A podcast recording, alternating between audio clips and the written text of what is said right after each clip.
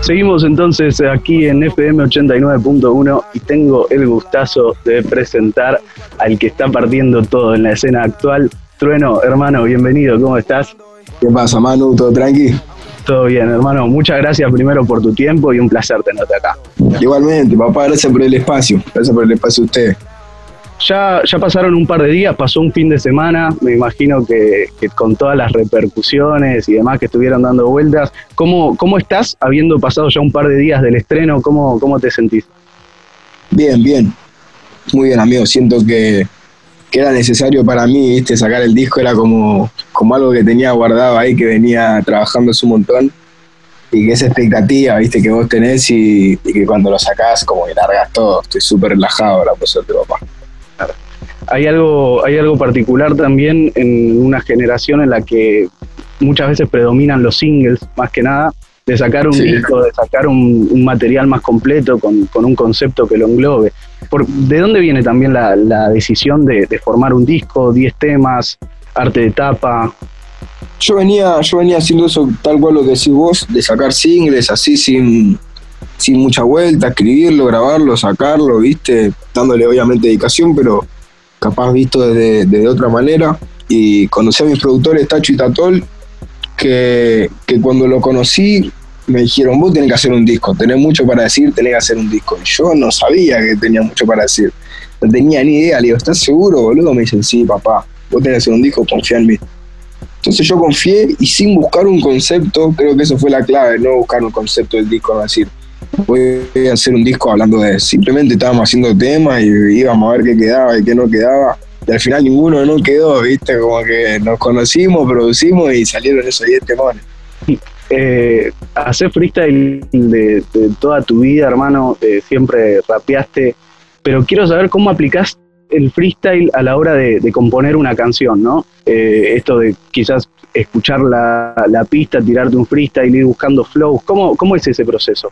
Y mira, yo no freestyleo mucho, no soy mucho de freestylear así cypher con, mis amigos, casi que no soy de, rapear mucho así, a solas tampoco. Entonces cuando tengo la oportunidad y cuando me siento en, en el momento, en el estudio, cuando se da, viste, la situación, como que trato de, de sacar todos los poderes que tengo. Los temas igual no los grabo de freestyle, hay muchas cosas que saco de freestyle flows, melodías, capaz, bueno, Azul y Oro es un freestyle entero con autotune.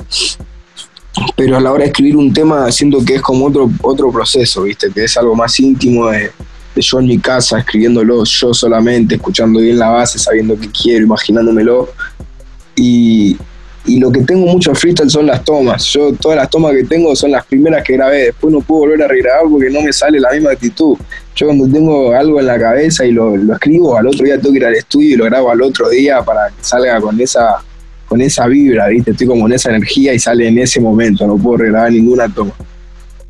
Me gustaría hablar un poco de, de lo que son las letras justamente y pasa esta cuestión de que tuviste un gran alcance en el último tiempo y es mucha gente la que te sigue, pero también hay gente que no solo consume tu música, sino que escucha lo que, lo que vos tenés para decir y que podés llegar a ser un referente, ¿no? Para muchas de estas personas. ¿Sentís eh, eso a la hora de escribir también, que, que, las ganas de transmitir algo, algo que llegue, que le llegue a la gente? Sí, sí, sí, sí. Eso es algo del subconsciente que, que más allá de que uno quiera evitar, está, ¿viste? A mí sinceramente no me gusta escribir pensando en qué va a pensar la gente o qué va, cómo va a actuar la gente en base a lo que yo, yo escribo. Yo lo, que escribo lo escribo para mí, y después que la gente se lo tome como se lo quiera tomar. Eh, y, entiendo que somos referencia fuerte de un montón de cosas. Y en eso sí tengo noción de, saber qué, qué es lo que comunico y qué es lo que digo, pero va más allá con mi manera de vivir, de ser real. Yo no voy a decir una cosa si no, si no la vivo y, no me voy a inventar un, personaje que no es, ¿viste? Entonces en ese punto estoy como bastante tranquilo y como que escribo para mí. No trato de pensar en el recibimiento, ni en cómo le va a ir, ni en si la va a pegar o no la va a pegar. Eh, yo me quedo totalmente tranquilo con una canción cuando siento que, que yo la escucho. Es difícil escuchar tus propias canciones y que te gusten. Cuando yo siento que me gustan, es una canción que escucharía propia, para mí el proyecto está finalizado. Hay algo también que, me resulta muy interesante, que es que digo, en, las letras también hablas cosas que son necesarias escuchar a veces, eh, hablar sobre la policía, hablar sobre Leo Ponce, mencionar a Leo Ponce, me parece que es algo muy interesante. Y se me viene directamente a la cabeza, por ejemplo, canciones de Comuna 4, Verdadero Delincuente. Sí, papá. ¿no? Entonces quería saber esa, todas esas cuestiones que tantas veces de compartir escenario, compartir estudio con Comuna 4, ¿cómo te fue influenciando en ese sentido? Eh, digo, todo lo que hizo tu viejo y todo lo que hicieron con Comuna 4. Y no te puedo decir cómo me fue influenciando porque me influenció total. ¿Qué, ¿En qué no me influenció de la palabra? Mi viejo es, mi viejo es la boca, mi viejo Comuna 4, todo lo que represento lo represento por mi viejo, ¿viste? Yo soy la boca por mi viejo, yo rapeo gracias a mi viejo y tengo los ideales y, y me planto por cómo me planto gracias a mi padre. Si yo hubiese tenido otro padre sería un bobolón, yo te lo prometo. No funcionaría igual, ni cantaría lo mismo, ni tendría lo mismo en la cabeza. Eh, y siento, no siento como, como que tengo que seguir con ningún legado ni nada, sino que es lo que yo viví. A mí me tocó vivir la parte que mi viejo vivió de Comuna 4, me tocó vivir la boca con mi viejo, me tocó vivir la pobreza con mi viejo, me tocó que se me vaya un mejor amigo cuando era pibe, y son cosas que canto porque es lo que viví, no me queda otra, otra cosa no tengo que cantar. También en, esta cuestión, ligado a, las cosas que viviste y demás, viene también un poco esta relación con, con el rock, que es una aposta que también se comparte con la cumbia, se comparte con el rap, que es muchas veces la voz de una nueva generación y también la voz de lo que pasa en la calle. ¿Lo sentís así, esa relación entre los, entre los géneros particularmente, digo? Sí, sí, sí, sí. Yo creo que, que más allá de géneros que la gente intenta dividir, y, y como decir, el reggaetón y el rap son dos cosas diferentes, o para mí el reggaetón, el rap, la cumbia, todo viene del barrio, todo viene de distintos tipos de vida, pero del mismo lugar, exactamente el mismo lugar. Y no me quiero encasillar en ningún tipo de género, yo no quiero decir, o soy rock o soy rap, yo soy lo que se me canta el culo. pero también a su vez eh, en, tu actitud hay muchas cosas de, la cultura hip hop, ¿no? Más allá de géneros musicales, hablo de, la cultura, de la, de la, personalidad, de los valores que, se promueven en el hip hop. Exactamente, todo eso, como te dije, gracias a mi padre. Si no fuera por mi padre, no tendría ni la mínima idea de lo que es el, de lo que es el hip hop, hermano. Hermano, también una parte importante de, tu disco fueron, fueron los feats y hay una, una, sensación que me da, por lo menos a mí, que no, no, sé si la compartirás, que es que muchas veces en fits hay la parte de uno y la parte de otro, y acá parece como, que, como que van tirando paredes, ¿no? En, los bien, bien, bien que no, dices eso, amigo, yo no quiero hacer tipo 8 barra, 8 barra y listo, yo trato de, de que la canción sea realmente los dos, no una canción mía con una parte de otro, ¿viste? Como como se suele hacer siempre, yo casi todos los featuring que escucho son mitad y mitad y nada más. Yo quiero que el tema sea una fusión entre, entre dos artistas. Creo que lo logramos en casi todos los featuring. Y, también pasa esta cuestión de que son artistas que te representan. Digo, el alemán sabemos que lo escuchabas de siempre, con vos compartiste mucho, contaste que Nicky te representa. También tiene que ver con eso, ¿no? Poder hacer una canción tan, tan en conjunto. Sí, y, y esa representación que yo tengo, plasmarla, ¿viste? Como, bueno, él siento, ¿entendés? ¿El alemán en qué me representa? A mí me representa que el alemán la recontra re rapea, entonces es el tema más boom de todos, ¿entendés? Como encontrar qué es lo que nos une y, que se plame en el tema. Claro. Eh, y hermano, me gustaría saber también cómo es esto, esta cuestión para, para lograr eso dentro del estudio, digo, ahí de, escuchar la pista juntos, de, por ahí compartir unas barras previo a lograr el material final. Eh, fueron, fueron diferentes, porque con Nicky y con vos sí me junté en el estudio, con el alemán no me junté, lo del alemán lamentablemente sí fue más a la, a la lejanía, me hubiese gustado compartir con él horas en el estudio y, romper algo, yo creo que iba a salir igual de zarpado. Eh, y fueron diferentes, con el Woz, como somos los dos freestyler, fuimos, hicimos freestyle y salió el tema, ese tema salió, te puedo asegurar, que salió de freestyle. El estribillo, la base le hicimos en 15 minutos, el rapeo, o sea, no totalmente, ¿no? Siempre perfeccionando cosas, letras, partecitas, pero el estribillo lo sacamos de freestyle, eso te lo puedo asegurar. Y con la, con la Nicky no fue de freestyle, pero fue en cuatro horas eh, estar en el estudio yo, Nicky Visa, escuchar la base, escribir, salieron la melodía, ella sacó su parte, el rapeo también lo escribimos ahí, fue como todo muy, muy instantáneo. Las dos grabaciones que tuve personales salieron las dos en 3, 4 horas. Hermano, hablamos de, esta cuestión de, variedad de sonidos, de, variedad de géneros, que creo que en el disco pasás por, por un montón, pero me gustaría preguntarte si hay algún género que vos digas, no sé, no proyectado en, lo próximo, pero que digas yo en mi carrera tengo que hacer tal género, no sé, un candombe, una cumbia, algo que diga yo no, no quiero dejar la música sin hacer esto. No, no, amigo, me quedan, todos los géneros que existen me quedan todavía. Yo no, voy a dejar escaparse a nadie, bro. Ya estamos, yo ya estoy pensando en el segundo disco y tiene, va a tener mucha más variedad que el primero. Va a tener mucha más variedad. Tremendo, hermano. Y también quería saber, digo, en estas cuestiones de, todo lo que representás y, demás, la boca también es algo que está muy presente, toda la Comuna 4 en, en general en el, disco y en tus letras. ¿Qué sentís muchas veces cuando, bueno, ahora por supuesto que no por, por la cuarentena, pero mucha gente viene de afuera y quiere ir a conocer la boca porque te conoce a vos? ¿Qué, qué eso es un flash, eso es un flash. Yo le contaba a los pies de la boca, estábamos hablando, y me decían, guacho, ¿vos te das cuenta que la boca ya no es el barrio Boca Junior? Ahora la boca es el barrio del trueno. Y dije, no, es verdad, boludo, la concha de tu madre. No lo puedo creer, amigo, no lo puedo creer.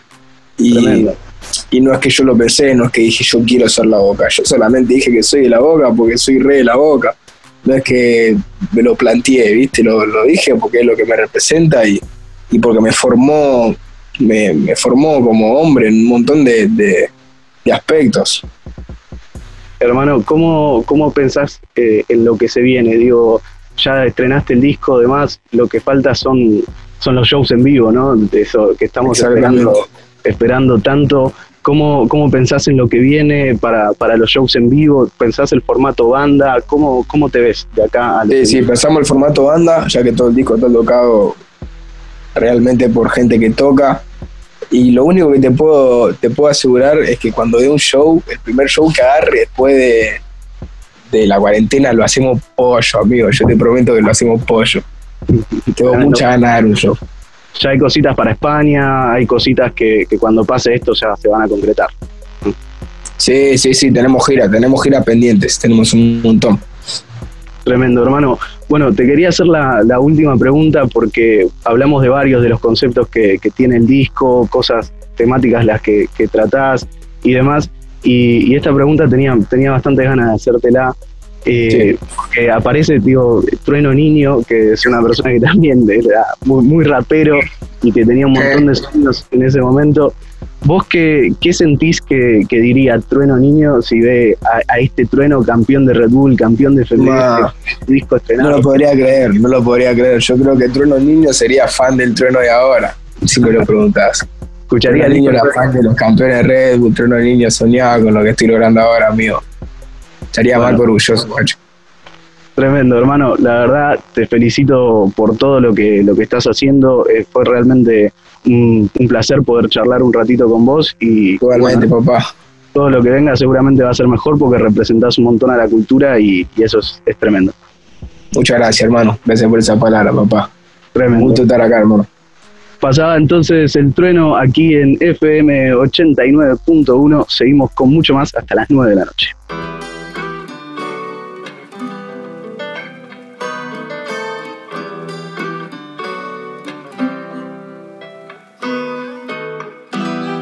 Como Paco, leyes on me.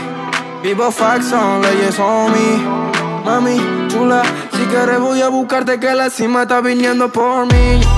Mami, no me digas que no, si soy la chupia del trueno. Mami, chula, si te vas a morir más famoso que Lennon. Dime tú, yo le llego.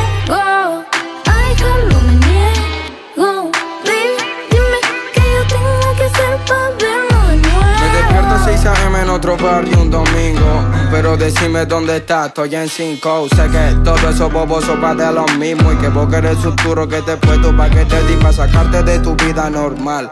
Perdona a tus viejos si no visto formal. Pero también le tenés que contar que por vos voy por tierra, voy por cielo y por mar. Porque yo soy así me quiere a mi hija. Dejó a su novio porque era un wannabe. Si no te contestaba, es que estaba por matriz. Yo soy así, llegué, me fui, me fui. Llámame cuando sienta que lo nuestro está perdido, solamente estoy para ti.